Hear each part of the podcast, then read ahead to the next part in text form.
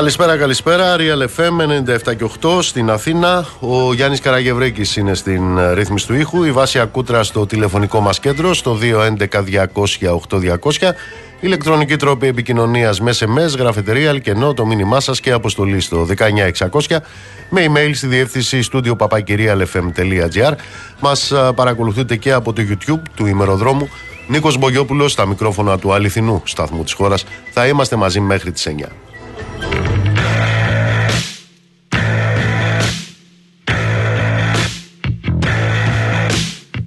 Και πάμε τώρα να κάνουμε μία σύνοψη της φάσης στην οποία βρισκόμαστε κατά την προεκλογική μας περίοδο. Λοιπόν, η Νέα Δημοκρατία θέλει αυτοδυναμία, αλλά θα πάρει την πρώτη εντολή μετά τις εκλογές της 21η του Μάη για να την κάνει, ξέρω εγώ, τραμπολίνο.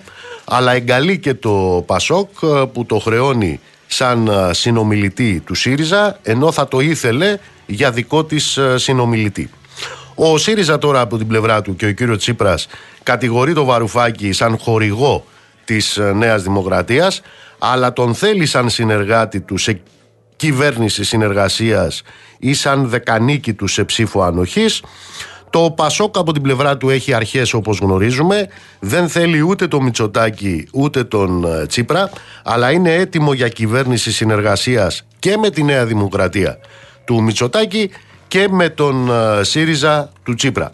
Ο Βελόπουλος καλά, αυτός ε, ανταλλάσσει μηνύσεις με τους ε, χτεσινούς βουλευτές του που τον αποκαλούν ε, επικεφαλής εγκληματικής οργάνωσης και εκείνος έχει γεμίσει την Αθήνα με αφήσεις υποψηφίου του που ήταν υποψήφιος της χρυσής Αυγής το 2019. Ο κύριος Βαρουφάκης θέλει πρόγραμμα Δήμητρα που δεν είναι νόμισμα αλλά είναι και νόμισμα όπως εκείνο το κακό μνημόνιο που ήταν κατά 70% καλό μνημόνιο και όπως η δημιουργική ασάφεια που έγινε ε, τροϊκανής σαφήνεια.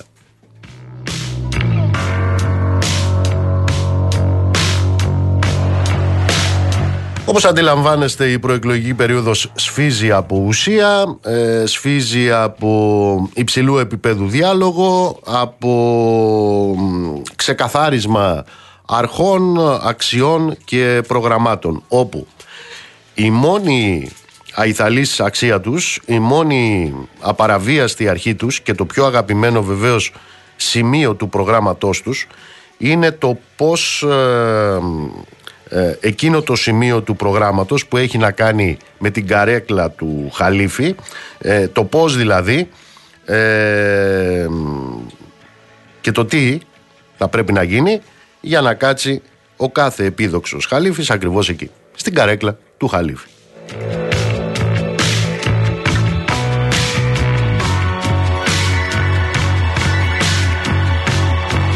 Ειδικότερα τώρα θα πρέπει να σας πω ότι χτες είχαμε ένα κρεσέντο από ταξίματα που αγγίζουν τα όρια του τραγέλαφου.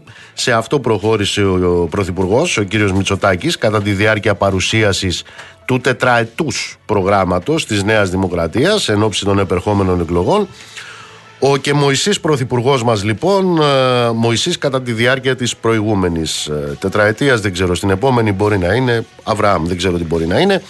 Φόρεσε λοιπόν ο κύριος Μητσοτάκης το προεκλογικό του κουστούμι και άρχισε να τάζει ε, ε, ως νέος οραματιστής ε, που είναι τι θέλει να πετύχει για την επόμενη τετραετία.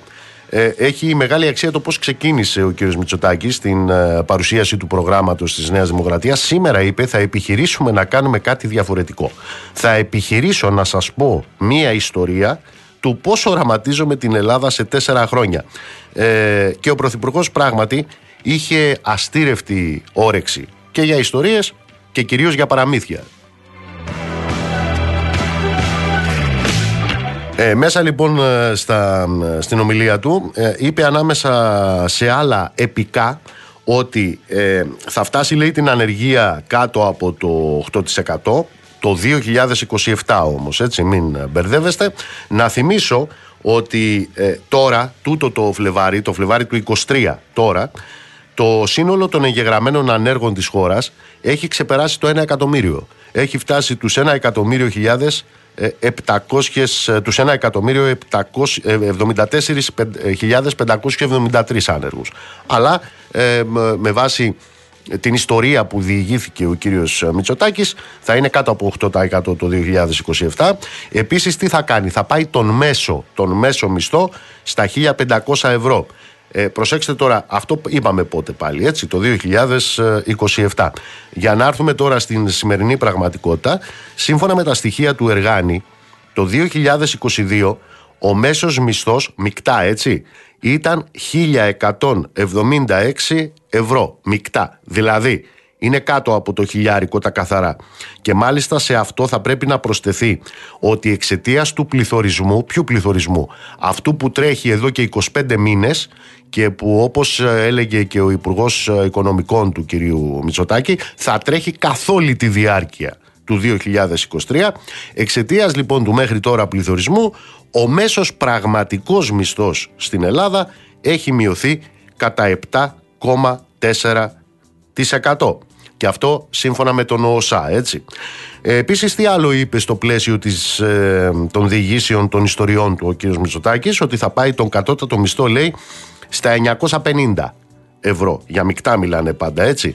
Ε, μην ξεχνάτε φυσικά το παραμύθι που πρόσφατα ε, πλάσαρε η κυβέρνηση για την εντυπωσιακή ήδη αύξηση του μισθού στον ιδιωτικό τομέα σε αυτό το εξωφρενικό ποσό των 667 ευρώ. Καθαρά. Α, ναι, μην ξεχάσω να σας πω ότι ανάμεσα στις άλλες ιστορίες που διηγήθηκε ο κύριος ε, Πρωθυπουργός είναι ότι θα αυξήσει, λέει, τις συντάξεις κατά 3 έως 4%. Ε, ο, αυτό το είπε την ώρα που μία στις τρεις κύριες συντάξεις είναι κάτω από 500 ευρώ και είναι κάτω από 500 ευρώ διότι ο κύριος ε, Μητσοτάκης ήτο αναφαδόν υπέρ των μνημονίων και ψήφιζε το ένα μνημόνιο μετά το άλλο.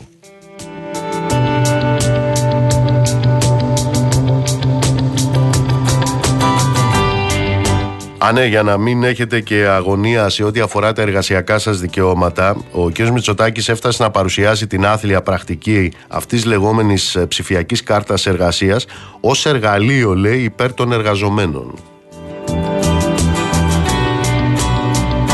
Α, είχε, επειδή η προεκλογική περίοδος πρέπει να σας πούνε γεμάτη και θράσος, είχε και το θράσος να μιλήσει ακόμη και για εντατικούς, λέει, ελέγχους. Από ποιον; Από τη διαλυμένη επιθεώρηση εργασίας.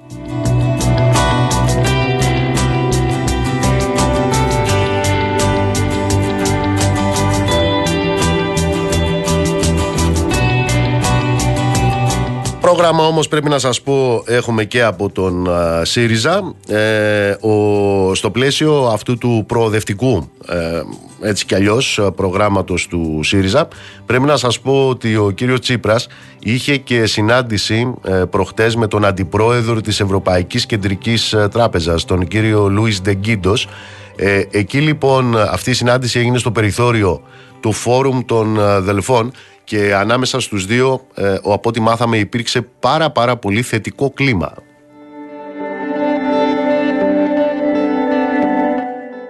Έτσι λοιπόν στο πλαίσιο του θετικού κλίματος των συναντήσεων του κυρίου Τσίπρα με, τους, με τον αντιπρόεδρο της Ευρωπαϊκής Κεντρικής Τράπεζας μάθαμε εκτός των υπολείπων ότι ο ΣΥΡΙΖΑ είναι αυτός ο οποίος εγγυάται την, την επενδυτική βαθμίδα της χώρας. Ε, Βεβαίως αυτό το οποίο γνωρίζει ο κύριος Τσίπρας, αλλά και το τελευταίο κατσίκι, παρδαλό, σε αυτή τη χώρα είναι ότι αυτή η επενδυτική βαθμίδα η λεγόμενη για την οποία τσακώνονται ποιος θα την κάνει καλύτερη και ποιος θα την πρωτοκάνει η Νέα Δημοκρατία ή ο ΣΥΡΙΖΑ ε, προϋποθέτει μία σειρά αντιλαϊκά μέτρα από την επίσπευση των ε, πληστηριασμών μέχρι τα αιωνίως ματωμένα πλεονάσματα.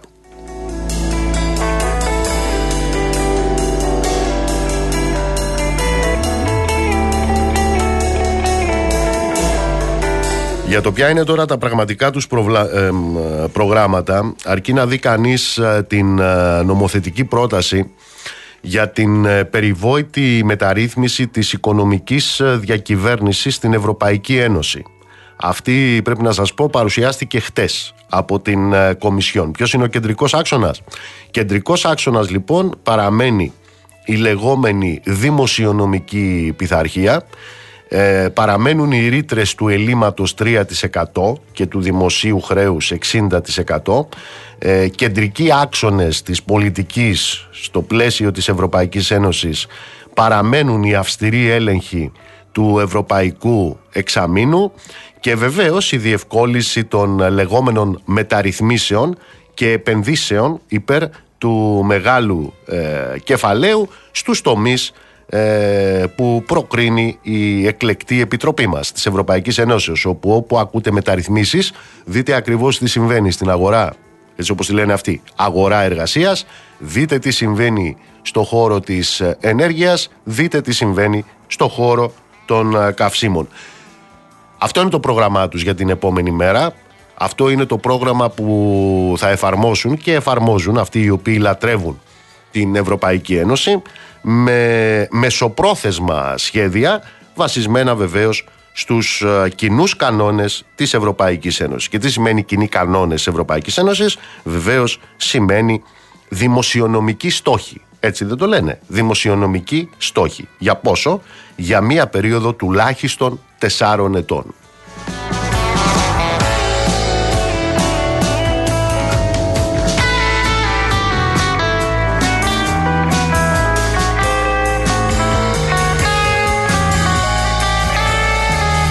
Σε ό,τι αφορά τα προγράμματά τους ε, και το τι θα κάνουν την επόμενη μέρα των εκλογών, όταν συγκροτήσουν κυβέρνηση όπως την συγκροτήσουν, και μην έχετε καμία αμφιβολία ότι θα την συγκροτήσουν, τώρα θα την συγκροτήσουν 22 του Μάη ή θα τη συγκροτήσουν 3 Ιούλη, λίγη σημασία έχει για, την, ε, για τα προγράμματα αυτά και για το τι θα γίνει την επόμενη μέρα των εκλογών.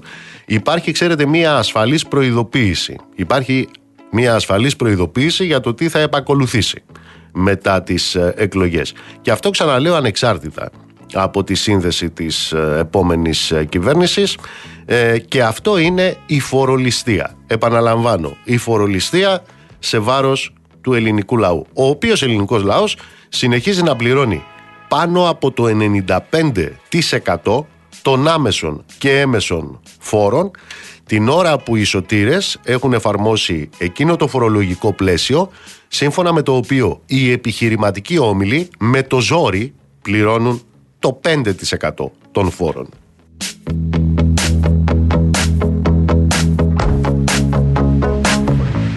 Όπως έλεγα και προηγουμένως, ε, τα στοιχεία του ΟΣΑ δείχνουν ότι ο μέσος πραγματικός μισθός έχει μειωθεί κατά 7,4% λόγω του πληθωρισμού μέσα στο 2022. Ο κατώτατος μισθός είναι σήμερα σχεδόν ίδιος με πριν από 11 χρόνια.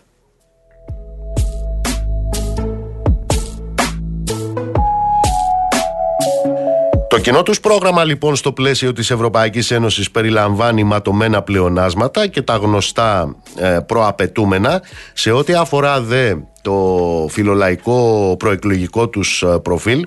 Γι' αυτό έχει μιλήσει το προφίλ τους ε, πριν από τις προεκλογικής ε, περίοδου. Να θυμίσω ότι ασυζητητοί αυτοί οι οποίοι μιλούν για την καλυτέρευση της ζωή των ανθρώπων απορρίπτουν ε, τη μία μετά την άλλη. Απέριπταν τέσσερα χρόνια τώρα όλοι μαζί τη μία μετά την άλλη τις τροπολογίες όπως για την κατάργηση του ΦΠΑ και των ειδικών φόρων σε καύσιμα, σε ενέργεια, διαγραφές οφειλών. Καμιά τριανταριά φορές έχουν κατατεθεί αυτά από το Κομμουνιστικό Κόμμα της Ελλάδας. Απορρίφθηκαν όλες αυτές οι τροπολογίες από όλους τους. Μην ξεχνάτε ότι αυτοί οι οποίοι κονταροχτυπιούνται για το ποιος αγαπάει ε, περισσότερο τον εργάτη, τον υπάλληλο, είναι που μαζί έχουν απορρίψει την ε, πρόταση νόμου που επεξεργάστηκαν πάνω από 500 εργατικά σωματεία για την κατάργηση των μνημονιακών νόμων που απαγορεύουν τις συλλογικές διαπραγματεύσεις για τον κατώτατο μισθό, για επαναφορά δηλαδή των κλαδικών συλλογικών συμβάσεων εργασίας, των τριετιών κτλ.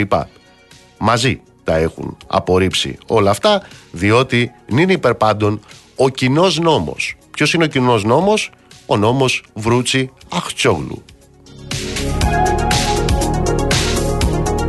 Επίσης για να μην ξεχνάμε τι θα γίνει την επόμενη μέρα των εκλογών με την ε, σύνθεση της όποιας κυβέρνησης θα, θέλω, θα ήθελα να υπογραμμίσουμε δύο στοιχεία πολύ χαρακτηριστικά του κοινού τους προγράμματος. Πρώτον, την εθελοντική φορολογία των εφοπλιστών, εθελοντική, εθελοντική, οικειοθελής η φορολογία των εφοπλιστών και βεβαίως η αναβαλόμενη, αναβαλόμενη φορολογία των τραπεζιτών. Εδώ προσθέστε και την μείωση της φορολογίας των ε, μερισμάτων των καπιταλιστών.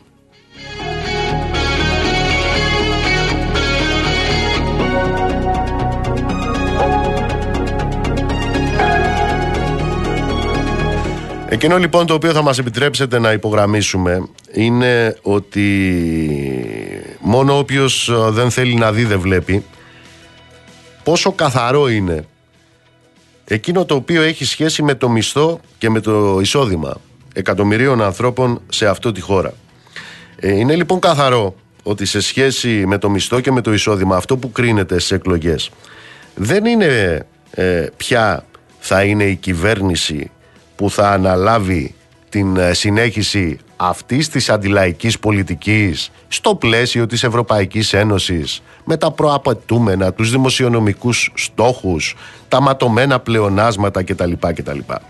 Αυτό το οποίο κρίνεται για εκείνους τους ανθρώπους οι οποίοι ζουν με το μισθό τους, έτσι.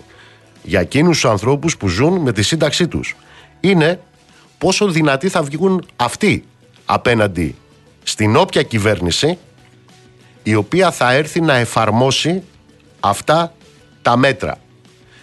Τα μέτρα τα οποία θα εφαρμόζονται σε εκείνο το μόνιμο πλαίσιο επιχειρημάτων. Ποιο; Οι αντοχές της οικονομίας.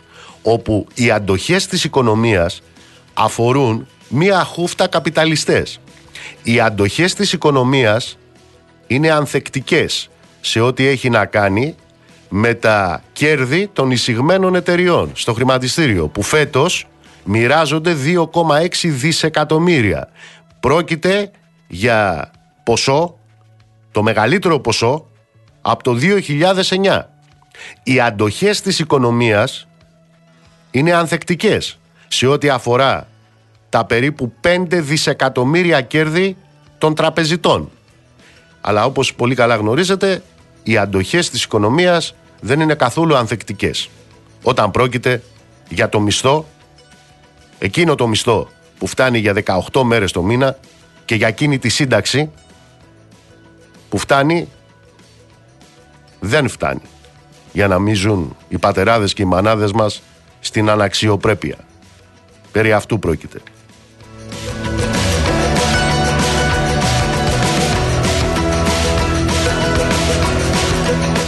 Όπως βλέπετε δε εκείνο το οποίο απουσιάζει ε, εντελώς μέχρι τώρα τουλάχιστον κατά τη διάρκεια της προεκλογικής περίοδου από τη συζήτηση είναι τα λεγόμενα εξωτερικά θέματα, τα λεγόμενα εθνικά κατά αυτούς ε, θέματα.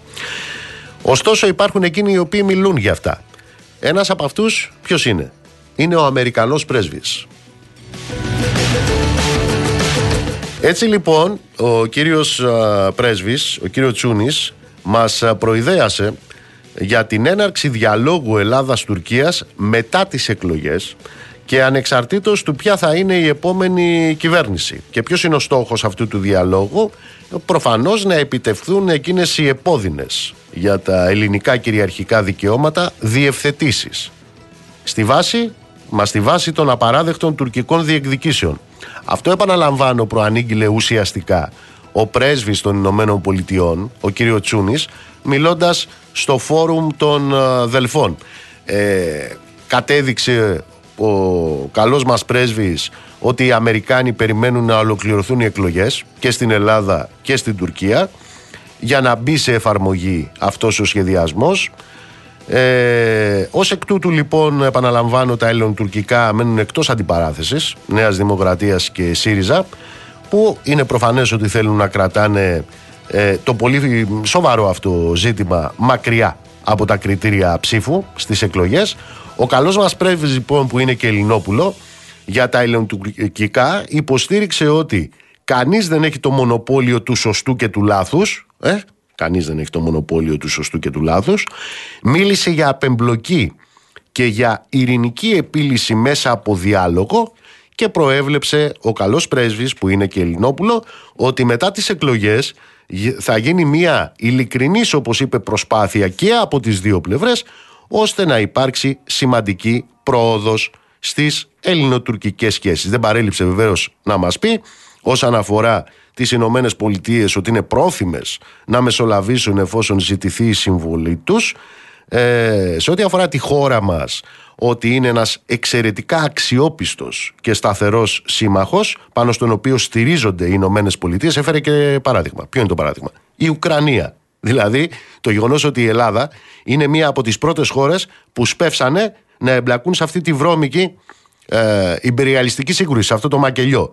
Έχει μεγάλη σημασία όμως και πριν πάμε στο διάλειμμα θέλω να το θέσω στην υπόψη σας ε, την απάντηση και την τοποθέτηση του καλού μας πρέσβη στο ερώτημα ποια είναι η θέση των Ηνωμένων Πολιτειών για τις επικείμενες εκλογές. Όπως είπε λοιπόν ο κύριος Τσούνης η Ουάσιγκτον προφανώς και δεν ανακατεύεται και ξέρετε γιατί δεν ανακατεύεται. Διότι η Ουάσιγκτον ε, έχει εξασφαλίσει όρκους ε, πίστης τόσο από τη Νέα Δημοκρατία όσο και από το ΣΥΡΙΖΑ. Όπως είπε λοιπόν χαρακτηριστικά ο κύριος Τσούνης, την τελευταία δεκαετία ανεξαρτήτως κυβερνήσεων στην Ελλάδα και προέδρων βεβαίως στις Ηνωμένες Πολιτείες, οι δύο χώρες έχουν έρθει πιο κοντά από ποτέ και αυτό δεν πρόκειται να αλλάξει ανεξάρτητα από το αποτέλεσμα των εκλογών στην Ελλάδα. Αυτά από τον κύριο Τσούνη.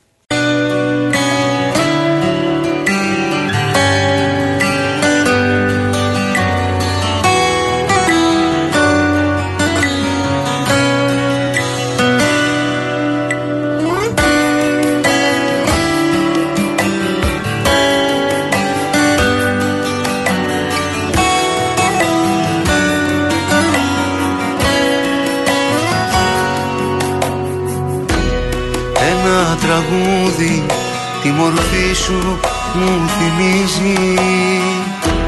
Είναι γραμμένο για τους δυο μας μου είχες πει. Ύστερα χάθηκες εσύ. Ύστερα χάθηκες κι εσύ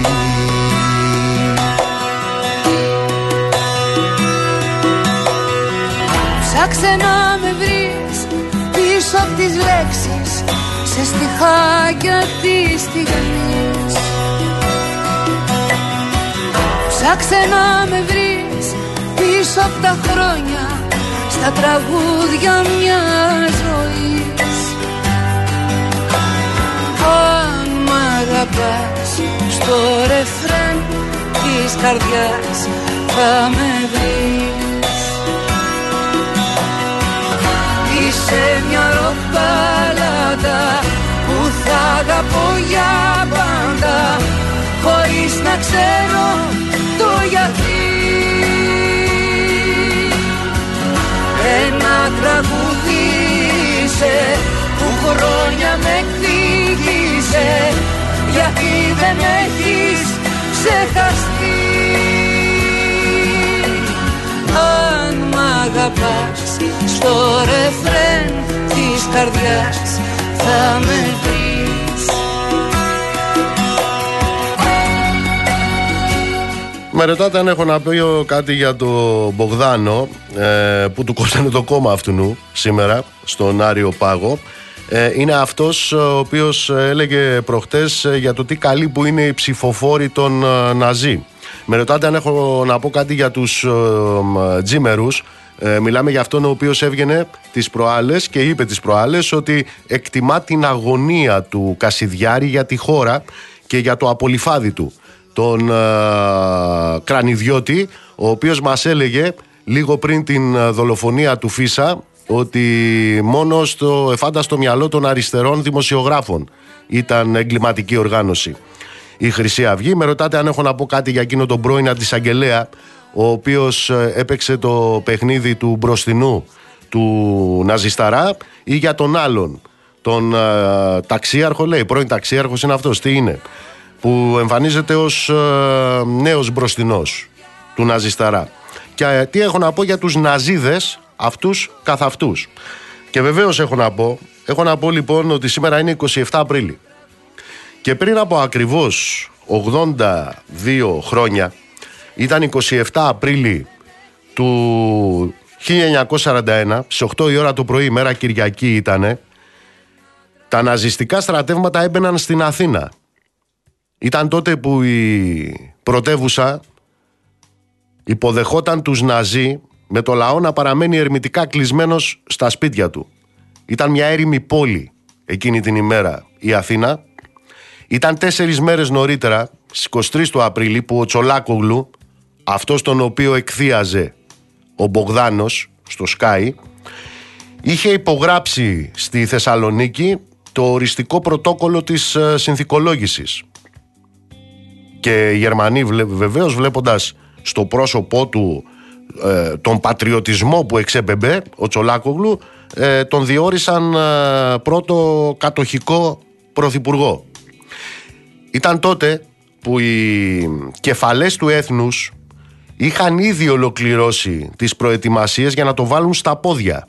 Το βάλανε στα πόδια αυτοί και η τελευταία τους προδοτική αποστολή είχε ανατεθεί στον Υφυπουργό Ασφάλειας του φασίστα, του καθεστώτος του φασίστα Μεταξά και προσέξτε, κατοπινό βουλευτή της ΕΡΕ, έτσι, του Εθνάρχου, τον ε, Μανιαδάκη.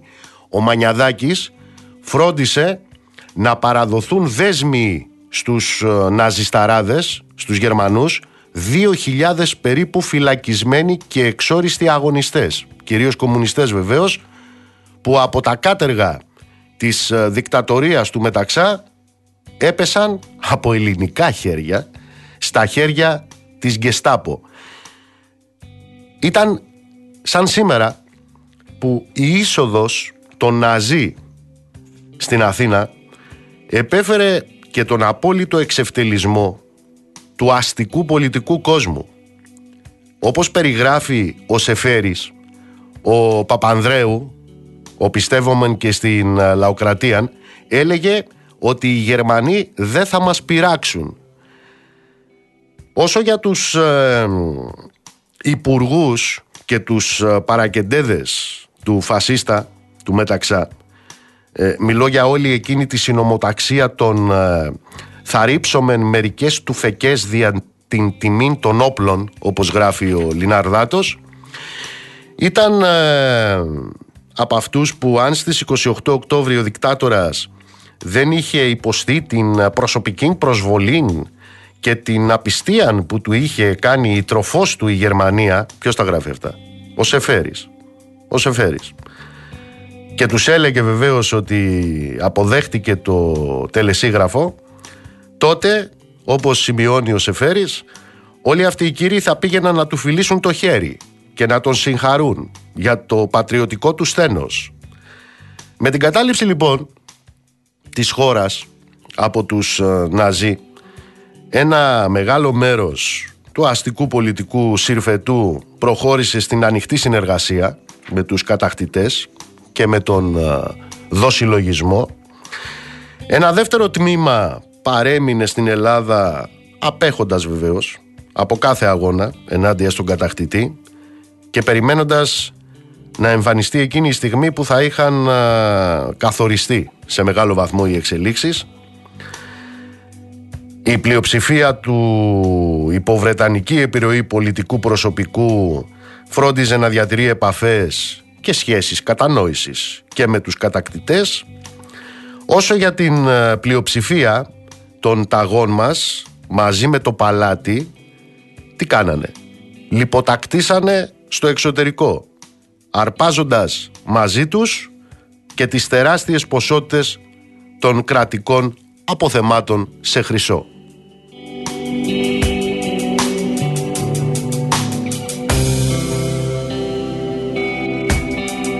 Ήταν ακριβώς εκείνη η φυγή τους που αποτελεί εκδήλωση παρημιώδους λεβεντιάς και εθνικού φρονήματος ε, ανήμερα της συνθηκολόγησης, ο βασιλεύς Γεώργιος με τον πρωθυπουργό τον Τζουδερό με τον πρίγκιπα Πέτρο και τον Άγγλο πρεσβευτή επιβιβάστηκαν σε ένα βρετανικό υδροπλάνο με πρώτο σταθμό την Κρήτη και κατόπιν το Κάιρο. Είχε προηγηθεί βεβαίως η φυγή του εξαίρετου ζεύγους των διαδόχων του θρόνου, του Παύλου, με την ε, Φρυδερίκη.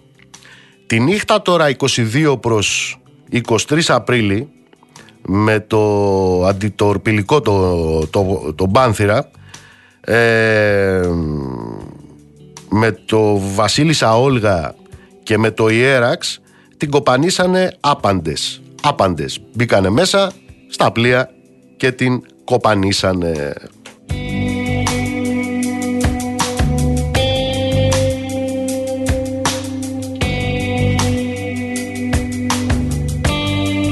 Μέρα που είναι λοιπόν, ε, να μην ξεχνάμε ότι ταυτόχρονα με την ε, κατοχή της Ελλάδας από τους ναζισταράδες, ε, ταυτόχρονα με τη φυγή των κεφαλών του έθνους ξεκίνησε και η προπαγάνδα του ραγιαδισμού. Ξεκίνησε και η προπαγάνδα της υποτέλειας. Η προπαγάνδα της υποταγής. Γιατί το μήνυμα του οικονομικού και του πολιτικού κατεστημένου προς τον ελληνικό λαό ήταν να κάτσει ήσυχος. Ενδεικτικά σας αναφέρω ότι στις 29 Απρίλη, δύο μέρες δηλαδή μετά την κατάληψη της Αθήνας, ήταν η εφημερίδα ε, Ελεύθερο Βήμα που στο κύριο άρθρο της, σας διαβάζω, έγραφε τα εξής. Εντός 24 ώρων η κατάληψη της χώρας μας θα έχει συμπληρωθεί. Έτσι η Ελλάς βγαίνει από τον πόλεμο και βγαίνει οριστικός από τον πόλεμο. Καθόν τρόπον βγήκαν όλες σχεδόν οι χώρες της υπηρετικής Ευρώπης. Αυτή και έγραφε παρακάτω το βήμα τότε. Αυτή η υπηρετική σύλληψης της υποστάσεώς μας πρέπει να αποτελέσει το πλαίσιο μέσα στο οποίο θα κινηθούμε. Η τύχη μας είναι εφ' εξής, αρρήκτο συνδεδεμένη προς την τύχη της γυραιάς Υπήρου, της οποίας αποτελούμε την νοτιοανατολική Εσχατιάν. Αυτά καθίστε ήσυχα παιδιά, γιατί τέλειωσε ο πόλεμος. Πώς τέλειωσε ο πόλεμος; Με τους Ναζίδες να κατέχουν τη χώρα, τα έγραφε το βήμα. Η καθημερινή είχε επίσης αντίστοιχο εθνεγερτήριο σάλπισμα. Σας διαβάζω. Ο αθηναϊκός λαός αντιμετωπίζει τα γεγονότα με σταθερόν πεποίθηση ότι όλα βαίνουν προς το καλύτερο. Και παρακάτω. Η γερμανική αρχέ εμφορούμενε από τας φιλικοτέρας των διαθέσεων απέναντι του ελληνικού πληθυσμού τα σαρετάς και τα προτερήματα του οποίου δεν ήργησαν να γνωρίσουν θα τον συντρέξουν. Οι Ναζίδες θα συνέτρεχαν τον ελληνικό λαό. Αυτά ήταν τα κηρύγματά τους εκείνες τις ημέρες. Ο λαός βέβαια όπως ξέρουμε ακολούθησε τον δικό του μεγαλειώδη δρόμο ακολούθησε τον αγώνα της εθνικής και της κοινωνικής απελευθέρωσης όπως ε, τον είχε περιγράψει ήδη από την έναρξη εκείνου του υπεριαλιστικού πολέμου και τον είχε περιγράψει εκείνο τον αγώνα του ελληνικού λαού μέσα από τα μπουντρούμια της ασφάλειας ο Νίκος Ζαχαριάδης σε εκείνο το ιστορικό του γράμμα στις 31 Οκτώβρη του 1940. Αυτό έκανε τότε ο λαός μας, αρνήθηκε την ε, καταχνιά της κατοχής που πλάκωσε τη χώρα τον Απρίλιο του 41 και σαν σήμερα οι Ναζίδες έμπαιναν στην Ελλάδα. Την Ελλάδα του Διστόμου, των Καλαβρίτων, την Ελλάδα της Βιάνου, την Ελλάδα των Ανογείων, την Ελλάδα του τείχου της Κεσαριανής, που σήμερα τα θρασίμια επανεμφανίζονται αυτοί οι απόγονοι των ταγματαλιτών και των δοσιλόγων για να παραστήσουν τους πατριώτες. Ο λαός λοιπόν τα αρνήθηκε όλα αυτά τότε και έπιασε το νήμα του 21. Απειθάρχησε στα κελεύσματα της συνθηκολόγησης, δεν διαπραγματεύτηκε τίποτα από την τιμή του και την ιστορία του, Μπορούμε να είμαστε περήφανοι για το λαό μας γιατί τότε στην πιο κρίσιμη ώρα της χώρας, στην πιο κρίσιμη ώρα της Ελλάδας και του κόσμου ο λαός μας τράβηξε το δρόμο του μεγαλείου και της θυσίας όπως ακριβώς περιγραφόταν σε εκείνο το πανό του ΕΑΜ το Δεκέμβρη του 1944 όταν ο λαός βρίσκεται μπροστά στον κίνδυνο της τυραννίας διαλέγει ή τις αλυσίδες ή τα όπλα.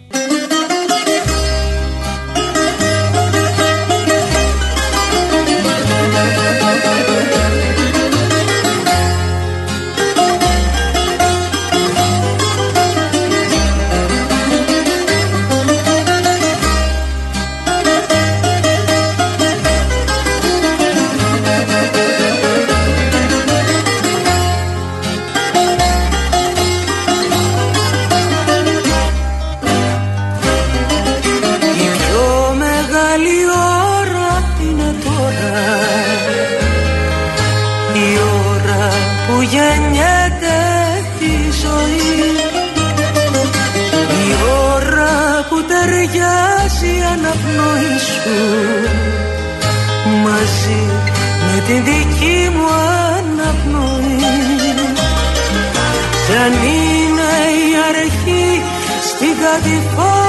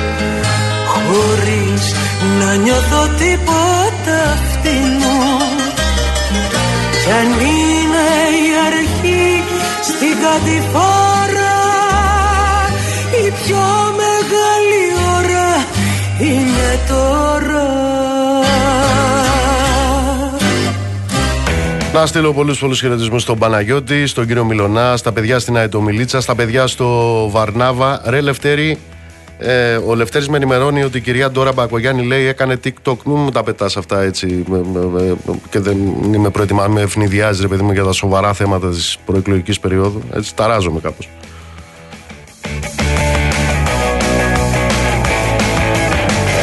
Λοιπόν, σας είπα για τον Μπογδάνο. Ε, Μπογδάνος είναι αυτός ο οποίος έλεγε ότι ο Τσολάκογλου είναι, ε, ήταν πατριώτης, σε πάση περιπτώσει, σε κάτι παλιές εκπομπές που έκανε και σε ένα δημοκρατικό κανάλι. Ε, αυτού το κόμμα λοιπόν το, το φάγε μαρμάγκα, ε, το πέταξε έξω ο Άριος ε, Πάγος. Είναι αυτός που έβγαινε προχθέ και έλεγε ότι. Ε, οι δημοκράτες άνθρωποι είναι αυτοί οι οποίοι ψηφίζουν τους Ναζίδες. Ε, αυτά λοιπόν με εκείνον εκεί. Ο, πώς τον λένε; Α, έχουμε Βελόπουλο, ναι. Γιώργο, είσαι στη γραμμή, καλησπέρα. Γεια σου Νίκο, εδώ είμαι, εδώ είμαι. Τι έγινε τώρα, ανταλλάσσουμε μηνύσεις; Άλλη μήνυση τώρα, βέβαια. Ναι. Θα απαντήσει, λέει ο κύριος Μιλονάκη, mm. η μήνυση που υπέβαλε χθες εναντίον του στελέχη της ελληνικής λύσης.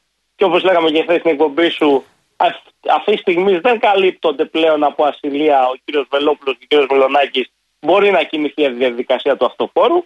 Κινήθηκε χθες για τον κύριο Μιλονάκη, τον οποίο προφανώς δεν τον βρήκαν οι άνθρωποι της ελληνικής αστυνομίας. Τώρα μένει να δούμε πώς θα απαντήσει ο κύριος Μιλονάκη, ο οποίος προαναγγέλει και αγωγή και μήνυση και να δούμε αν θα κινηθεί ανάλογη διαδικασία κατά ενός Προέδρου Κοινοβουλευτικού Κόμματος λίγες ημέρες πριν από τις εκλογές. Υπενθυμίζω ότι ο κύριος Μιλονάκη κατήγγειλε ότι η κοινοβουλευτική ομάδα έδινε μαύρα 500 ευρώ κάθε μήνα στο κόμμα για να πάνε προφανώς σε έξοδα του κόμματος. Ωστόσο, κανένας δεν γνώριζε πού πήγαν αυτά τα λεφτά. Μάλιστα, ο κύριος Μιλονάκη έκανε και ένα πολλαπλασιασμό με τους μήνες και τα χρόνια και τα έβγαλε σύνολο 240.000 ευρώ με βάση τον αριθμό των βουλευτών κιόλας. Ο κύριος ε, ο κύριος Βελόπουλος κατηγορούσε για αποστασία τον ε, κύριο Μιλονάκη και του πρότεινε να αλλάξει περιφέρεια, κάτι το οποίο δεν έγινε και αποχώρησε.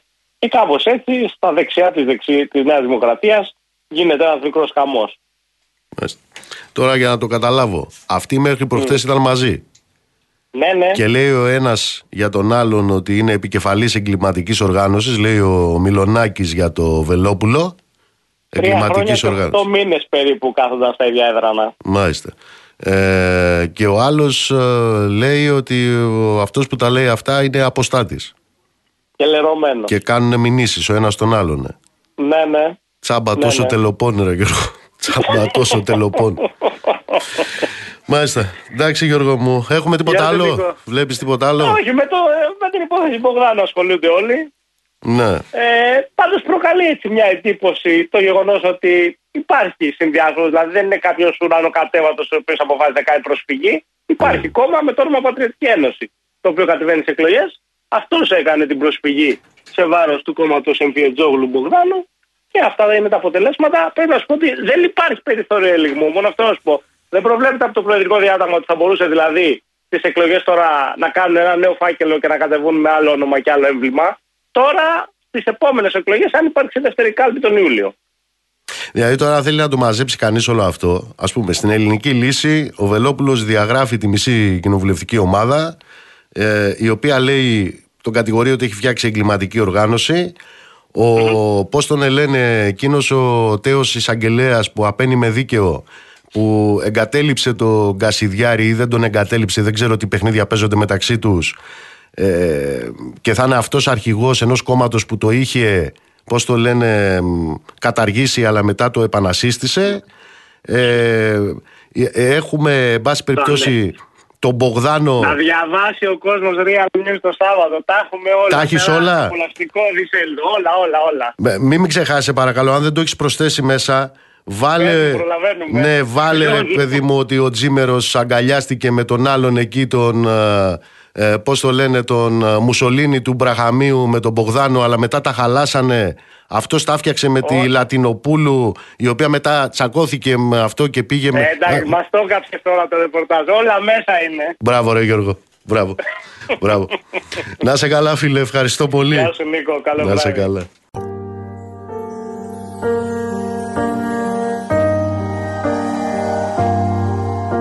Τι άλλαξε; Τι χάλασε. Λες και πάνω στο διάφανο φως μελάνι στάλαξε Που χάνεσαι Που τρέχει το βλέμμα. Ποια αλήθεια μου κρύβει ο καπνός Ή μήπως κρύβει ψέμα ξέφτισε Τι έσπασε. Λες και πάνω μου χούφτες γυαλιά Η νύχτα πέταξε. Ποιος έφτεξε Και ποιον να θώσω Να σε πάρω ξανά αγκαλιά Ή μήπως να θυμώσω Θα κοιτώ στα μάτια σου. Θα ρωτάω μέχρι να μου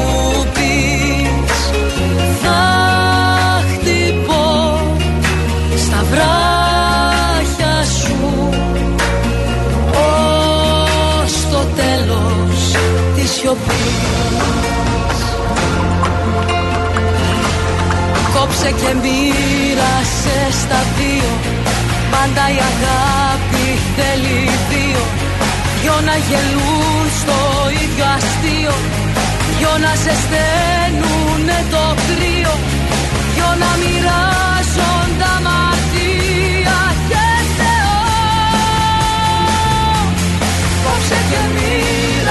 μοίρασε στα δύο. Πάντα η αγάπη θέλει δύο.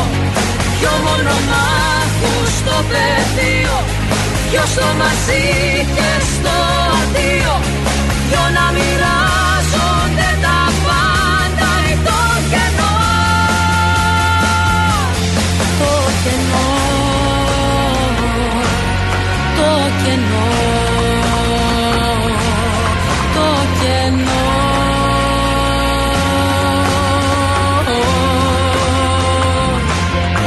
Κόψε και μοίρασε στα δύο.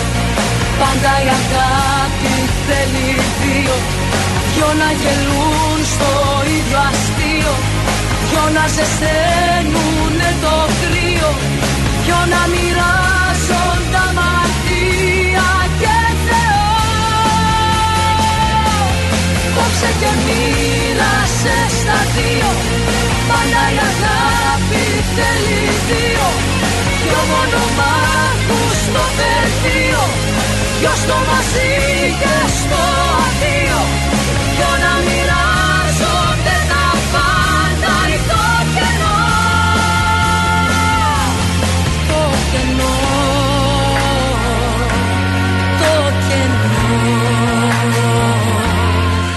Καλησπέρα, καλησπέρα σε όσους μπήκατε τώρα στη συχνότητα. Δεύτερη ώρα της εκπομπής Real FM 97 και 8 στην Αθήνα. Γιάννης Καραγευρέκη στην uh, ρύθμιση του ήχου. Βάσια Κούτρα στο τηλεφωνικό μας κέντρο στο 211-200-8200. Ηλεκτρονική τρόπη επικοινωνίας με SMS, γράφετε Real και ενώ το μήνυμά σας και αποστολή στο 19600 με email στη διεύθυνση studio papakirialfm.gr. Νίκος Μπογιόπουλος, στα μικρόφωνα του αληθινού σταθμού της χώρας. Θα είμαστε μαζί μέχρι τις 9. Λοιπόν, και κοιτάξτε τώρα τι ζούμε.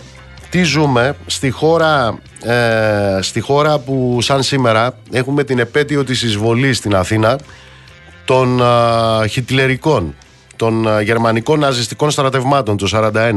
Στη χώρα δηλαδή του Μπογδάνου, Μπογδάνος είναι αυτός που τον ξεφτύλισε ο Παφίλης στη Βουλή και τον ξαπόστειλε τότε ο Δένδιας για τις ε, συμπράξεις του και τις ε, ε, συμπαρατάξεις του με τους Κασιδιάριδες εκεί στο Γράμμο και στο Βίτσι. Ε, κοιτάξτε τι συμβαίνει στη χώρα που οι Νικολόπουλοι και οι Κανελόπουλοι εμφανίζονται, φέρονται να συνεχίζουν να ερωτοτροπούν με τους Ναζίδες, με τους ε, Κασιδιάριδες. Κοιτάξτε τώρα τι ζούμε στη χώρα που οι τζίμεροι βγαίνουν και λένε ότι θρέφουν ε, θαυμασμό για την αγωνία για, του Κασιδιάρη για τη χώρα.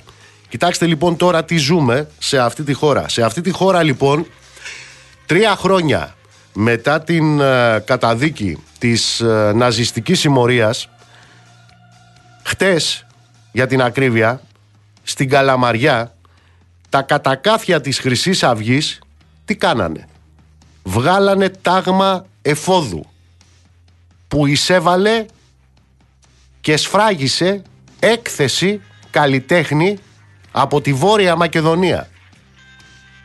Όπως το ακούτε. Τα τάγματα εφόδου αυτής της καταδικασμένης ναζιστικής συμμορίας αλήθεια το κράτος πώς ακριβώς εφαρμόζει την απόφαση του εφετείου. Αυτά λοιπόν τα κατακάθια έβγαλαν τάγμα εφόδου χτες, τώρα, στην Ελλάδα, στην Καλαμαριά. Τα ναζιστικά αυτά κατακάθια εμφανίστηκαν ξανά.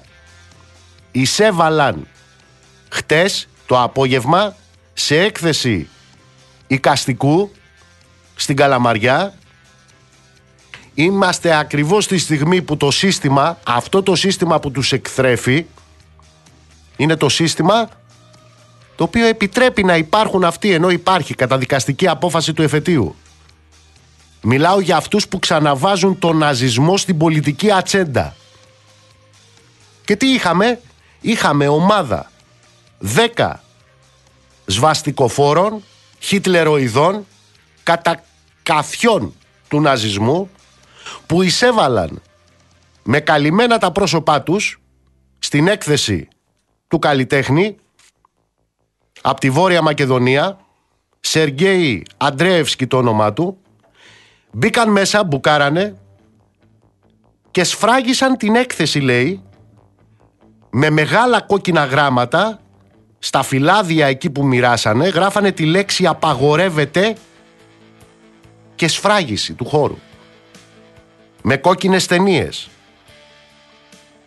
Αναφέρομαι σε έκθεση στην Καλαμαριά με έργα που παρουσιάζονταν στην αίθουσα τέχνης Ρεμέτζο που ανάμεσα στους διοργανωτές της έκθεσης είναι και ο Δήμος της Καλαμαριάς. Μιλάμε για μια έκθεση που ήταν προγραμματισμένο να διαρκέσει μέχρι σήμερα. 27 του μήνα. Όπως αναφέρει η ιστοσελίδα Μακεδονία, αυτή η ομάδα των Ναζί υποχρέωσε τους διοργανωτές που ήταν εκεί στο χώρο να απομακρύνουν τα έργα. Στη συνέχεια βάλανε κόκκινες κορδέλες στην είσοδο απαγορεύοντας την είσοδο, την πρόσβαση. Αναρτήσαν ένα φυλάδιο με φασιστικό περιεχόμενο. Μάλιστα αυτά τα χιτλεροειδή απολυφάδια βγάλανε και απειλητικό μανιφέστο και μάλιστα βιντεοσκόπησαν και την επιδρομή του τάγματος εφόδου και την έχουν αναρτήσει στην ιστοσελίδα της κατά τα άλλα καταδικασμένης ναζιστικής συμμορίας. Και όταν εξελίσσονταν, εκτιλήσονταν όλα αυτά, βεβαίως, εκεί δεν υπήρχε καμία αστυνομία, η οποία δεν εμφανίστηκε και ποτέ.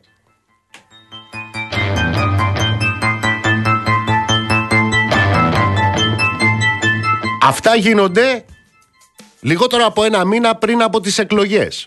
Αυτά γίνονται μετά από τρεις τροπολογίες για να εμποδιστούν λέει οι Ναζίδες να κατέβουν στις εκλογές. Αλλά βέβαια αυτοί που έφεραν τις ε, τροπολογίες, το ναζισμό, τη λεξούλα δεν τη βάλανε μέσα.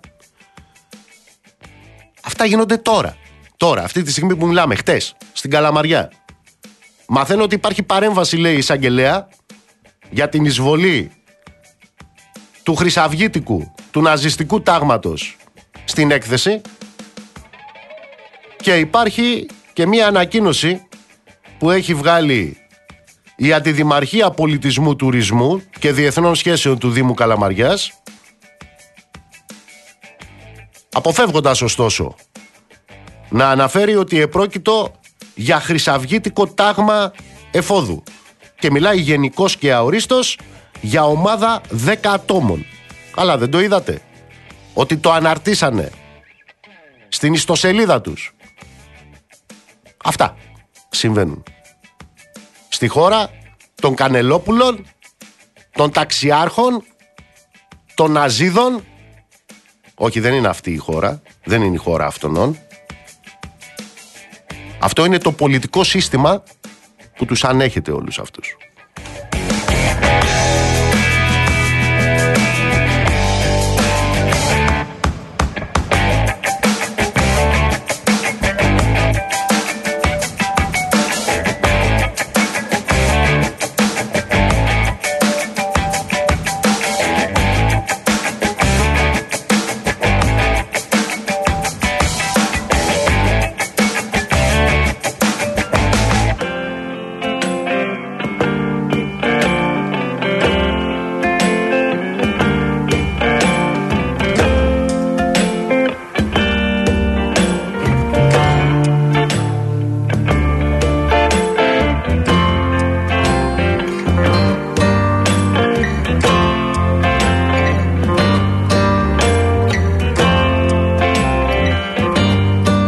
Λοιπόν, θα μείνουμε στη Θεσσαλονίκη, θα μείνουμε για άλλο θέμα.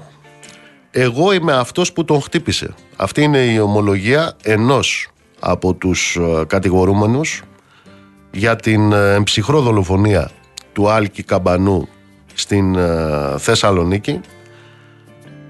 Τέτοια ομολογία είχαμε σήμερα στη δίκη που εξελίσσεται για το χαμό του παιδιού. Πάμε στη Θεσσαλονίκη και θέλω να την ευχαριστήσω πολύ Είναι η συνάδελφος από το ράδιο Θεσσαλονίκη, η Βάσια Γκανάρα. Βάσια, καλησπέρα. Καλησπέρα, καλησπέρα σε όλους, εσάς και στους ακροατές σας από την όμορφη Θεσσαλονίκη. Για πες μας τι, ε, τι είδες, τι άκουσες, τι συνέβη. Λοιπόν, θα μου επιτρέψετε αρχικά πριν πάμε στην ε, πρώτη ομολογία ουσιαστικά να σας περιγράψω λίγο το κλιμα Δεν ξέρω τι έχετε συζητήσει τις προηγούμενες μέρες στις εκπομπές σας. Ε, στη δικαστική αίθουσα λοιπόν από την Τρίτη ξεκίνησαν οι απολογίες και η όλη διαδικασία γίνεται σε μια κατάμεστη αίθουσα χωρισμένη ουσιαστικά να σας πω σε δύο στρατόπεδα. Από τη μια μεριά έχουμε τους ε, γονείς και τους φίλους του Άλκη και από την άλλη έχουμε τις οικογένειες των κατηγορουμένων. Την Τρίτη τώρα είδαμε για πρώτη φορά στην ε, δικαστική δικαστική αίθουσα να έχουμε ειδική ομάδα της αστυνομίας, την ε, ομάδα ΟΔΟ, η οποία στοιχίζεται ουσιαστικά ανάμεσα στους, ε, στις δύο, στα δύο αυτά στρατόπεδα και χωρίζει τις δύο πλευρές. Αυτό καταλαβαίνετε ότι γίνεται ε, γιατί υπάρχουν εντάσεις από το ακροατήριο, παρακολουθούν όλη τη διαδικασία από την αρχή οι γονείς, οι οποίες έχουμε πει πολλές φορές ότι είναι τραγικές φιγούρες, πολλές φορές δεν μπορούν να συγκρατηθούν, άλλες φορές φωνάζουν, άλλες φορές κλαίνε. Αυτή είναι η ατμόσφαιρα που επικρατεί όλες αυτές τις μέρες στο δικαστήριο. Πάμε τώρα στο ζητούμενο. Σήμερα είχαμε την ε, πρώτη ουσιαστικά ομολογία. Ήταν η δεύτερη απολογία, η απολογία του δεύτερου κατηγορουμένου, του 21χρονου, ο οποίος να πούμε ότι είναι συνοδηγός του πρώτου αυτοκινήτου. Ομολόγησε λοιπόν ότι αυτός χτύπησε τον Άλκη στο πόδι και συγκεκριμένα στο μυρό με μαχαίρι. Όπως ενδεχομένως ακούσατε και το πρωί, εγώ είμαι αυτός λέει που χτύπησα τον Άλκη στο πόδι. Όμως όλα, όπως είπε, είναι μια σκιά, δεν μπορεί να τα θυμηθεί όλα καλά. Όλο το συμβάν, λέει, το ε, συνειδητοποίησε πολλές μέρες μετά και την επόμενη μέρα έμαθε ότι έφυγε ένα παιδί και σοκαρίστηκε, όπως είπε χαρακτηριστικά. Ε, επίσης να πούμε ότι αυτός ήταν που έκανε την ερώτηση τι ομάδα είστε ρε αλάνια; Και μετά από αυτήν την ε, απάντηση ε, που απάντησαν τα παιδιά Αριανάρα με μια χαρακτηριστική βρισιά, την έχουμε ακούσει επίσης πολλές φορές. Ανέβηκε λοιπόν, όπως είπε, στα σκαλιά και άρχισε να χτυπάει το φίλο του Άλκη, τον Άγγελο τον Βογιατζόπουλο, ε, Βογιατζόγλου, συγγνώμη, ο οποίος ήταν και ο φίλος ο οποίος έμεινε μέχρι την τελευταία στιγμή στο σκηνικό και δέχτηκε και εκείνος ε, πάρα πολλά χτυπήματα. Τον χτύπησα, λέει, δύο-τρεις φορές. Ε, εκείνη την ώρα με έσπρωξε, έφυγε το μαχαίρι προς τα πίσω και τραυματίστηκα. Ε, αναφέρθηκε επίσης ε, στα χτυπήματα ε, στο φίλο του αλλά και στο σκηνικό με το χτύπημα στο πόδι του Άλκη. Ο Άλκης λοιπόν όπως είπε πήγε να ξεγλιστρήσει, να ξεφύγει ουσιαστικά να πηδήξει το τυχάκι της ε, οδού Γαζή στην ε, Χαριλάου και μόλις είδε ότι πάει να ξεφύγει τον χτύπησε, τον μαχαίρωσε ουσιαστικά στο πόδι. Αλλά όπως τόνισε δεν ήξερα ε, ότι ήταν η μοιραία αρτηρία, ε, δεν στόχευα κάπου συγκεκριμένα, ήταν εντελώς τυχαίο το χτύπημα. Ε, να σας πω επίσης ότι ζήτησε και αυτός, όπως και ο πρώτος κατηγορούμενος, ε, συγγνώμη από την ε, οικογένεια του Άλκη και είπε κιόλας μακάρι να ήμουν εγώ στη θέση του, χωρίς βέβαια όλα αυτά να πείθουν το δικαστήριο. Ανάμεσα στους ε, κατηγορούμενους υπάρχουν άλλοι που έχουν παραδεχτεί την ε, συμμετοχή τους σε αυτό το... σε, αυτή την ιστορία που επέφερε αυτό το, τη δολοφονία. Έχουν όλοι παραδεχθεί ότι βρίσκονταν ε, στο συγκεκριμένο σημείο, βρίσκονταν στο επεισόδιο. Μέχρι τώρα δεν έχει ομολογήσει όμως κανένας πλην του δεύτερου κατηγορημένου που αναφέρουμε, του 21χρονου, ότι χτύπησε τον Άλκη. Και ο ίδιος, ε, αυτό το οποίο προσπάθησε σήμερα να δημιουργήσει ουσιαστικά στο δικαστήριο, χωρίς όμως να πείσει, όπως σας είπα, είναι ότι εκείνος φέρει αποκλειστικά την ευθύνη. Ε, γι' αυτό και η εισαγγελέας ε, με ερωτήσεις της, και όταν φυσικά πήρε το λόγο, είπε: Εγώ κατηγορούμενε, δεν σας πιστεύω. Και δεν σας πιστεύω γιατί έχετε φέρει πάρα πολλές ε, αντιφάσεις από την αρχή. Άλλα πράγματα είπατε στην κατάθεσή σας στην αστυνομία, άλλα πράγματα είπε στην ανακρίτρια και άλλα πράγματα ήρθε να πει σήμερα. Δεν φωτογράφησε κανέναν. Ε, Όπως έλεγε χαρακτηριστικά πάρα πολλές φορές καθ' όλη τη διάρκεια της απολογίας του, η φράση που χρησιμοποιούσε διαρκώς ήταν Δεν θυμάμαι. Ε, χωρίς να θέλει να αναφερθεί σε, άλλους, ε, σε άλλα άτομα τα οποία ήταν μαζί του ε, και δεν μπορούσε φυσικά να πει και ποιος ήταν πάνω από το κεφάλι του Άλκη. Γιατί έχουμε πει ότι πάνω από, το, πάνω από τον Άλκη βρισκόταν 4 με 5 άτομα. Δεν είναι δυνατόν ένας άνθρωπος ο οποίος εκείνη την ώρα τον χτυπάει, να μην βλέπει τους υπόλοιπους που είναι γύρω του και χτυπάνε χέρια, πόδια, κεφάλι. Βάσια, πώς ε, συνεχίζεται, πώς θα συνεχιστεί αυτή η διαδικασία στο δικαστήριο; Ε, ολοκληρώθηκε τώρα αυτή η διαδικασία, η απολογία δηλαδή του δεύτερου κατηγορουμένου. Συνεχίζεται την επόμενη Πέμπτη 4 ε, Μαΐου με την ε, απολογία του τρίτου κατηγορουμένου που επίσης θα έχει πάρα πολύ ενδιαφέρον. Ε, και να σας πω ότι έχουν και πάρα πολλές, ε, υπάρχουν πάρα πολλές αντιδράσεις και από την πλευρά των, ε, του δικηγόρου ε, της πολιτικής αγωγής, από την οικογένεια του Άλκη δηλαδή, ε, τον κύριο Γιάννη Πουλτσίδη, ο οποίος σήμερα χαρακτήρισε ότι αυτό δεν ήταν ομολογία, ήταν μια μπουρδα, ένα παραμύθι και ένα κακοπεγμένο θέατρο, όπως είπε χαρακτηριστικά. Μάλιστα. Βάσια, σε ευχαριστώ πολύ. Καλή συνέχεια.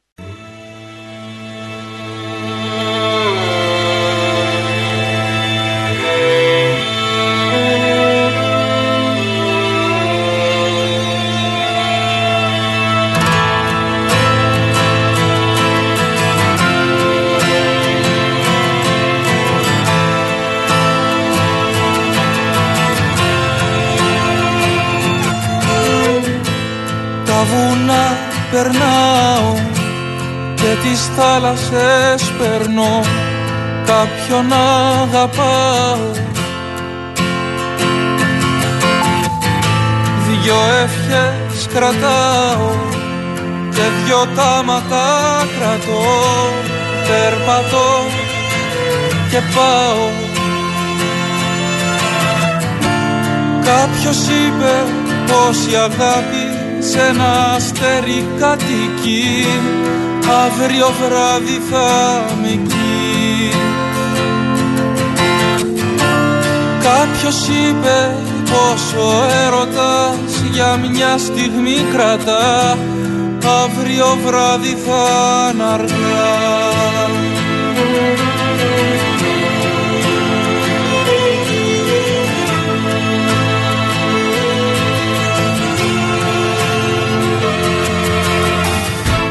πουλιά μιλάω και στα δέντρα τραγουδώ. Κάποιον αγαπάω. Κι όταν τραγουδάω προσευχές παραμιλώ.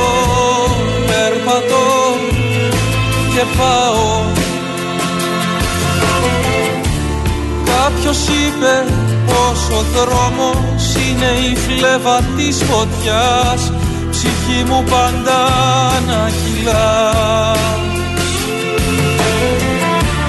Κάποιος είπε πως ταξίδι είναι μόνο η προσευχή. Καρδιά μου να σε ζωντανή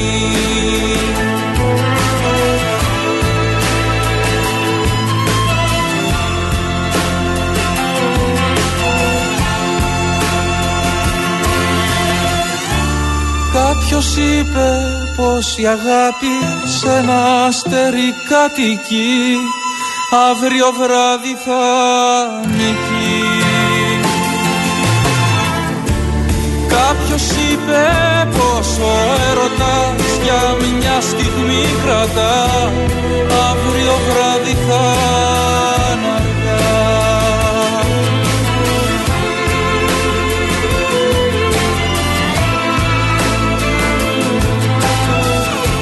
στέλνουν οι φίλοι από το νέο κόσμο ότι ο Ευαγγελάτος λέει κατσάδια σε κάποιον εχθές στον πύργο γιατί είχε παρκάρει λέει το αμάξι πάνω στις ράγες του τρένου.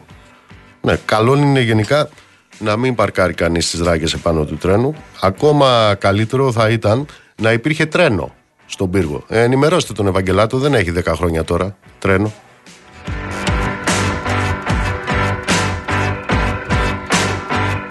Καλησπέρα στον Αντώνη, καλησπέρα στο Λευτέρη, στη Μαρία, καλησπέρα στο... Γεια σου Δημήτρη μου, καλησπέρα στο Δημήτρη από τη Στουτγκάρδη, στον Πετράν, καλησπέρα στον Γιώργο τον Μπράχο. Εσύ από την Κυψέλη που μου λες ότι δεν ήταν από τη Βόρειο Ήπειρο ο οικαστικός τον οποίο μπούκαρε χτες το ναζιστικό τάγμα της Χρυσής Αυγής αλλά ήταν σκοπιανός όπως μου λες και ως εκ τούτου καλά κάνανε και μπήκανε και έχεις και την παρατήρηση, την επισήμανση ότι δεν είσαι φασίστας, είναι προφανές ότι δεν είσαι φασίστας. Καραφασίστας είσαι.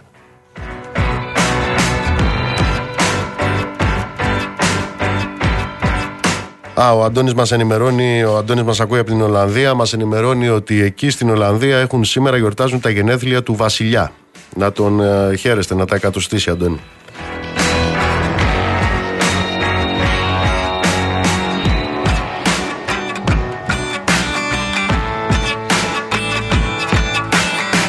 Πολλές καλησπέρες στο Χριστόφορο, πολλές καλησπέρες ε, στο Δήμο, καλησπέρα στην Ευαγγελία, καλησπέρα στο Σάκη, στο Γιάννη, καλησπέρα στον άλλο Γιάννη στη Νέα Υόρκη. Συμφωνούμε απόλυτα Γιάννη μου.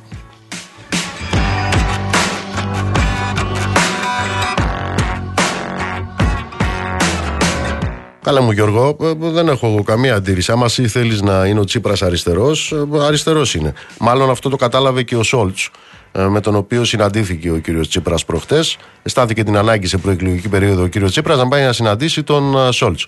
Ε, φαντάζομαι ότι το κατάλαβε και ο Σόλτς ότι είναι αριστερός ο κύριος Τσίπρας ε, και ίσως και αυτό είναι μια ένδειξη του τι σημαίνει προοδευτική σοσιαλδημοκρατική κυβέρνηση. Έτσι, σε ό,τι αφορά τον ε, ΣΥΡΙΖΑ.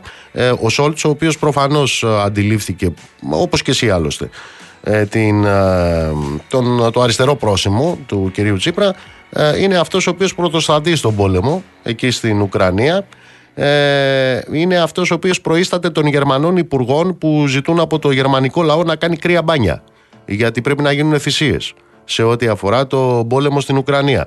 Ε, η μέρα δε που έγινε αυτή η επίσκεψη ήταν η μέρα που οι Γερμανοί εργαζόμενοι στο δημόσιο, στα μέσα μεταφοράς και ε, σε μια σειρά τομείς απεργούσαν για συλλογικές συμβάσεις εργασίας, για αυξήσεις στου μισθούς και για μέτρα κατά της ακρίβειας.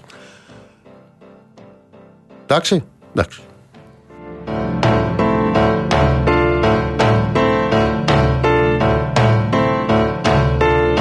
Λοιπόν, κοιτάξτε τώρα. Έχουμε ε, υποκλοπές οι οποίες τι ήταν, ήταν νόμιμες επισυνδέσεις. Ε, επίσης είχαμε και έχουμε μνημόνια τα οποία τι είναι, είναι σωτηρία. Επίσης έχουμε ξεπούλημα ενέργειας λιμανιών, αεροδρομίων, τρένων, τα οποία δεν είναι ξεπούλημα, τι είναι, απελευθέρωση. Και επίσης τι άλλο έχουμε; Έχουμε ράτζα, έχουμε ράτζα στα νοσοκομεία, τα οποία πρέπει να σας πω δεν είναι ράτζα, τι είναι, επικουρικές κλίνες. Και όταν δεν είναι και επικουρικές κλίνες, τι είναι; Είναι αόρατα ράτζα. Πώς θα κάνουμε αόρατα τα ράτζα; Τα μεταφέρουμε από το ένα νοσοκομείο στο άλλο.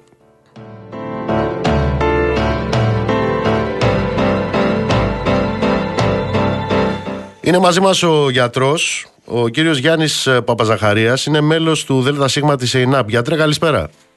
Καλησπέρα κύριε Βογιόπουλε, σας και τους ακροατές Τι γίνεται εκεί στο Τζάνιο, σας φέρανε, λοιπόν, σας φέρανε ράτζα; Όχι ακριβώς. Την Τρίτη ουσιαστικά ε, ανακοινώθηκε ευνηδιαστικά στους γιατρούς το, των παθολογικών κλινικών στο Τζάνιο ότι ακόμα και σε ημέρες εκτός εφημερίας θα μεταφέρονται περιστατικά από το νοσοκομείο Αττικών στο Τζάνιο.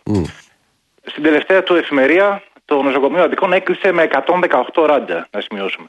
Κάτι το οποίο υπάρχουν βέβαια είναι τελικά, ένα γιατί πάγιο φαινόμενο, υπάρχουν δηλαδή. πραγματικότητα. Υπάρχουν ράτζα δηλαδή τελικά. Υπάρχουν ράτζα. Το Αττικό ειδικά έχει τη τιμή του. Ε, ήδη από το προηγούμενο χρονικό διάστημα έχουμε δει ότι η κυβέρνηση έχει μπει σε έναν πραγματικό αγώνα δρόμου. Προκειμένου να μπορέσει να βγάλει και τις αντίστοιχες προεκλογικές φωτογραφίες, αν μου επιτρέπετε, με νοσοκομεία όπως το Αττικό και ο Ευαγγελισμός, χωρίς ράτζα. Και θα περίμενε κανένας ότι θα έκαναν έστω και μια μικρή προσπάθεια να ανοίξουν νέες κλίνες, να λειτουργήσουν τα κλειστά νοσοκομεία στην Αττική, να προσλάβουν υγειονομικούς. Και όμως δεν έκαναν το παραμικρό. Τι έκαναν, δύο πράγματα. Το ένα είναι το Υπουργείο Υγείας αποφάσισε να επαναφέρει το προκλητικό μέτρο να χρησιμοποιούν τα κάθε είδους ιδιωτικά θεραπευτήρια προκειμένου να δεχτούν περιστατικά από τα δημόσια νοσοκομεία. Και εδώ φαίνεται ότι πραγματικά η ιστορία επαναλαμβάνεται σαν φάρσα από την πανδημία, όπου είδαμε ουσιαστικά να υποδέχονται κάποια ιδιωτικά με παχυλές αμοιβές ε, περιστατικά και μάλιστα να βάζουν και αρκετά κριτήρια, ε, αρκετά κριτήρια για το τι ασθενείς θα υποδεχτούν. Ουσιαστικά ασθενείς με πλήρη ανάρρωση, σχεδόν για εξιτήριο. Όπως και τώρα λοιπόν, αντίστοιχα, πήραν το μέτρο να υποσυμφορήσουν τα μεγάλα νοσοκομεία και με ιδιωτικά θεραπευτήρια, βάζοντας και το κριτήριο ότι οι παθολογικοί ασθενείς φανταστείτε να μην είναι κατακεκλημένοι. Στον ιατρικό κόσμο αυτό είναι και λίγο αστείο. Ένας άρρωστης παθολογικής να μην είναι κατακεκλημένος. Α, δηλαδή την περίοδο του κορονοϊού τους ήθελαν χωρίς κορονοϊό και τώρα ε, τους στέλνουν να μην είναι και άρρωστοι. Να τρέχουν. Να μην είναι άρρωστοι, ναι. Οι άρρωστοι να μην είναι άρρωστοι. Μάλιστα. Το δεύτερο μέτρο που πήρανε ε, σκέφτηκαν να αποσυμφορήσουν το Αττικό και να συμφορήσουν το Τζάνιο. Μεταφέροντας ουσιαστικά τα περιστατικά που έχουν βαλτώσει στα ράντζα από την εφημερία του Αττικού να μεταφερθούν σε ένα άλλο νοσοκομείο της δεύτερης υγειονομικής περιφέρειας. Με λίγα λόγια, τι να κάνουν, ουσιαστικά να φέρουν βόλτα τον άρρωστο σε όλη την Αττική και με κάποιο τεχνητό τρόπο, με κόλπα θα μου επιτρέψετε να πω, να φαίνεται ότι έχουν μειωθεί τα ράτζα χωρίς να ανοίξει ούτε μια καινούργια κλίνη, χωρίς να λειτουργήσουν τα κλειστά νοσοκομεία. Πώς το αντιμετωπίζετε όλο αυτό, κύριε Παπαζαχαρία; Ε, κοιτάξτε, προφανώς ε, προκαλεί, ε, προκαλεί αγανάκτηση. Προκαλεί αγανάκτηση γιατί ε, ενέχει το στοιχείο της κοροϊδίας. Της κοροϊδίας. Δηλαδή ότι δεν το έχουμε σε τίποτα και τώρα κυριότερα μπροστά στη, στην προεκλογική περίοδο να, να εξαφανίσουν τεχνιέντο. Τα ράντζα και μάλιστα με τρόπους που θα, θα μου επιτρέψετε να πω ότι είναι και επικίνδυνοι. Γιατί όταν δεν προηγείται και ιατρική ενημέρωση, ιατρική συνεννόηση μεταξύ του νοσοκομείου που στέλνει και του τμήματο υποδοχής, αυτό ενέχει και κινδύνους. Και κινδύνους προφανώς που ε, συμπεριλαμβάνουν και τη διακοπή της στρατηγικής θεραπείας, της παρακολούθησης του κάθε αρρώστου. Έτσι, απλά και μόνο για να πούμε ότι μειώθηκαν τα ράτζα με κόλπα. Μάλιστα. Θέλω να σας ευχαριστήσω θερμά για την ενημέρωση, κύριε Παπαζαχαρία. Να είστε καλά. Να Ευχαριστώ καλά, πολύ. Καλό βράδυ.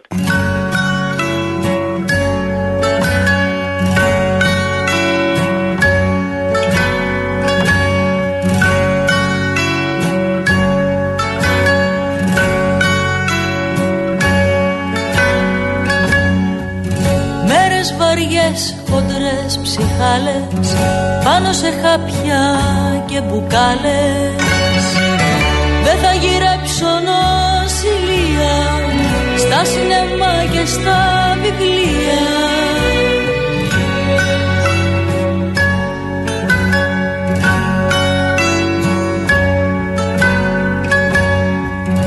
Πάω να διάσω το τασάκι Κι αυτό το σκούρο σου σακάκι.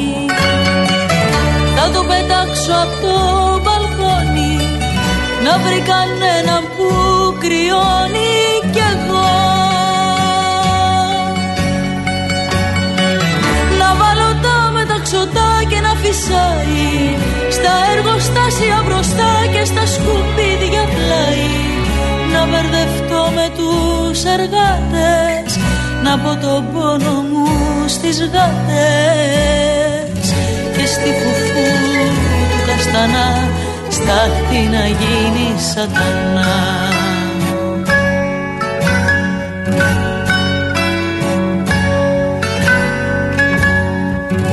Έχει ψυχρούλα και μ' αρέσει Κι αν δεν μου πάει θα σπάσω μέση.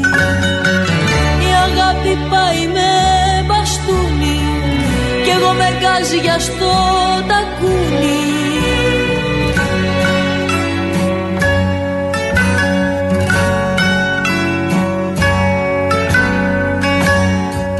Το άσθμα μου και ο βρύχιδμός μου Στα ραδιόφωνα του κόσμου.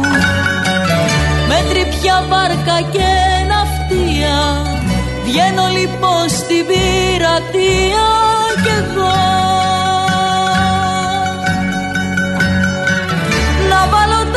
τα μεταξωτά και να φυσάει. Στα εργοστάσια μπροστά και στα σκουπίδια πλάι.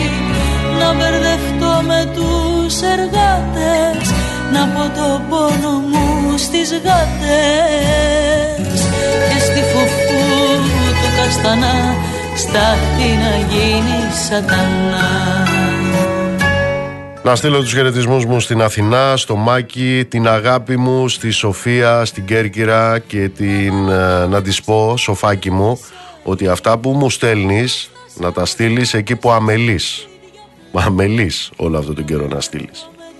τους εργάτες να πω το πόνο μου Καλησπέρα στον Άγγελο στην Αγγλία, καλησπέρα στον Ισίδωρο, καλησπέρα στο φίλο μου τον Σπύρο, ο οποίος επισημαίνει και πολύ σωστά ότι καμία πανδημία δεν έχει περάσει. 50 ανθρώπους χάνουμε κάθε εβδομάδα.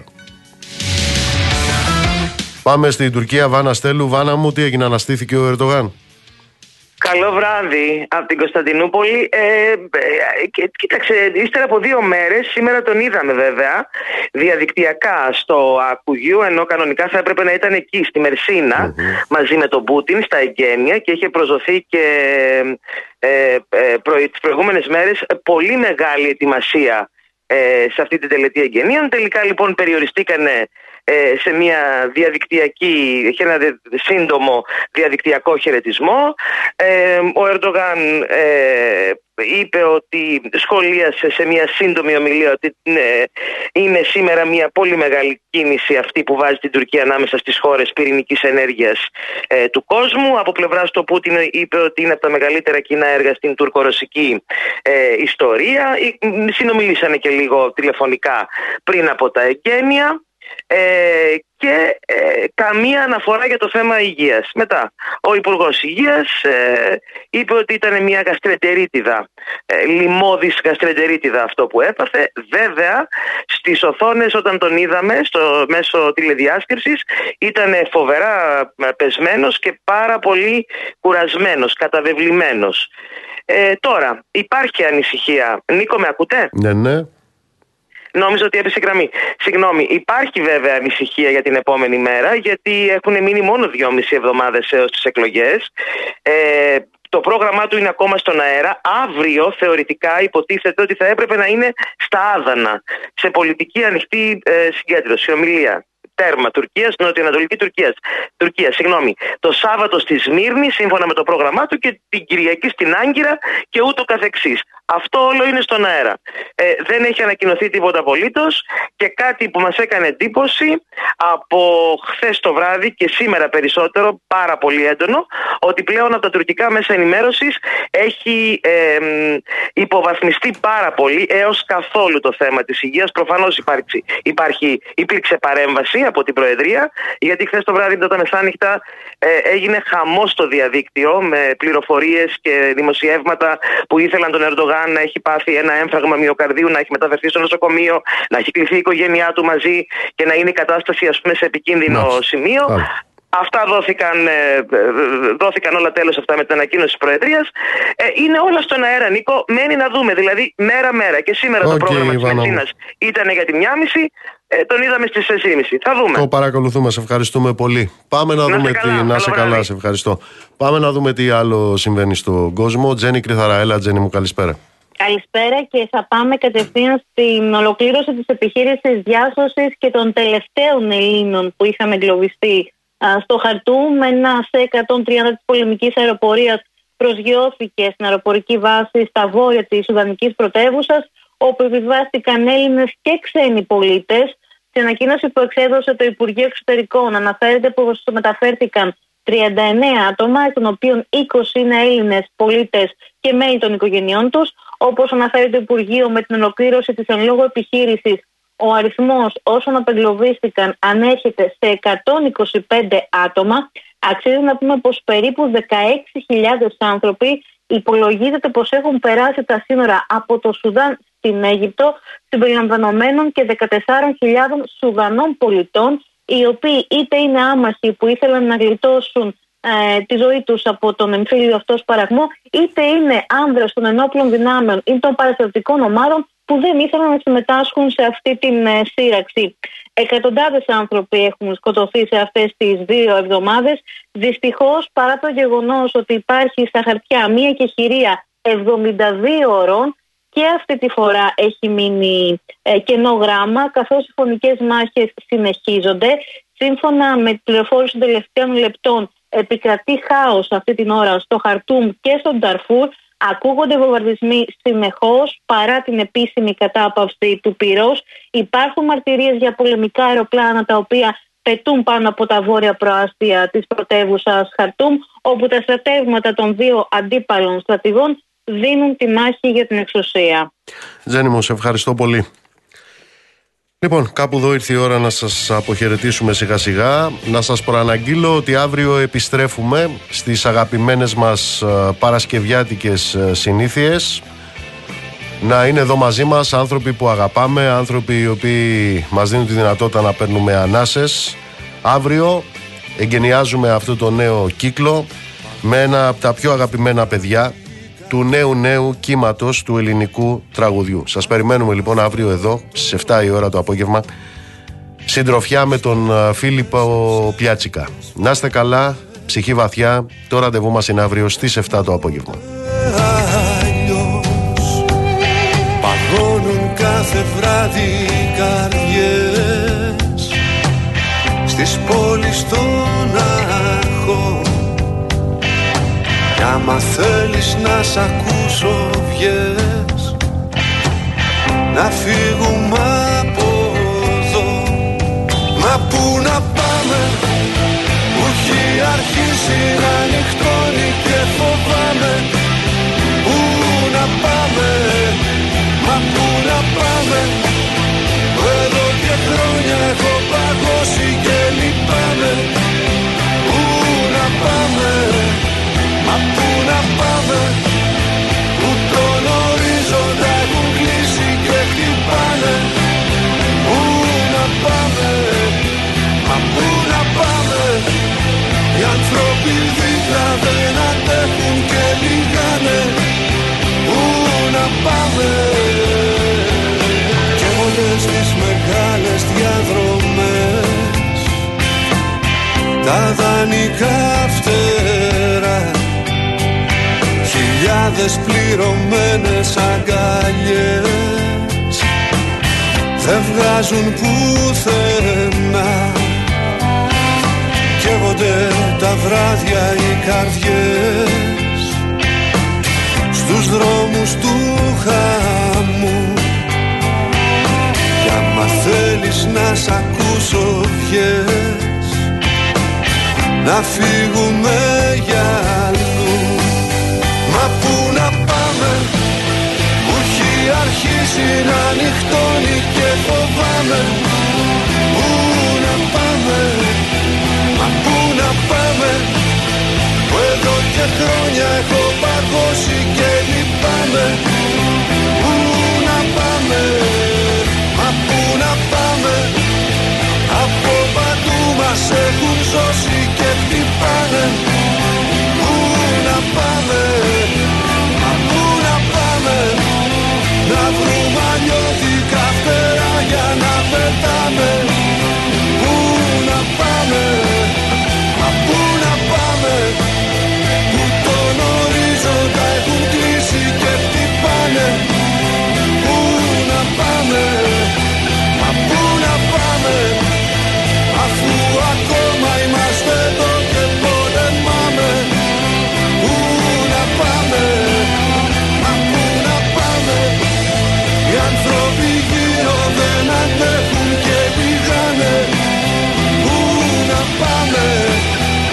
Una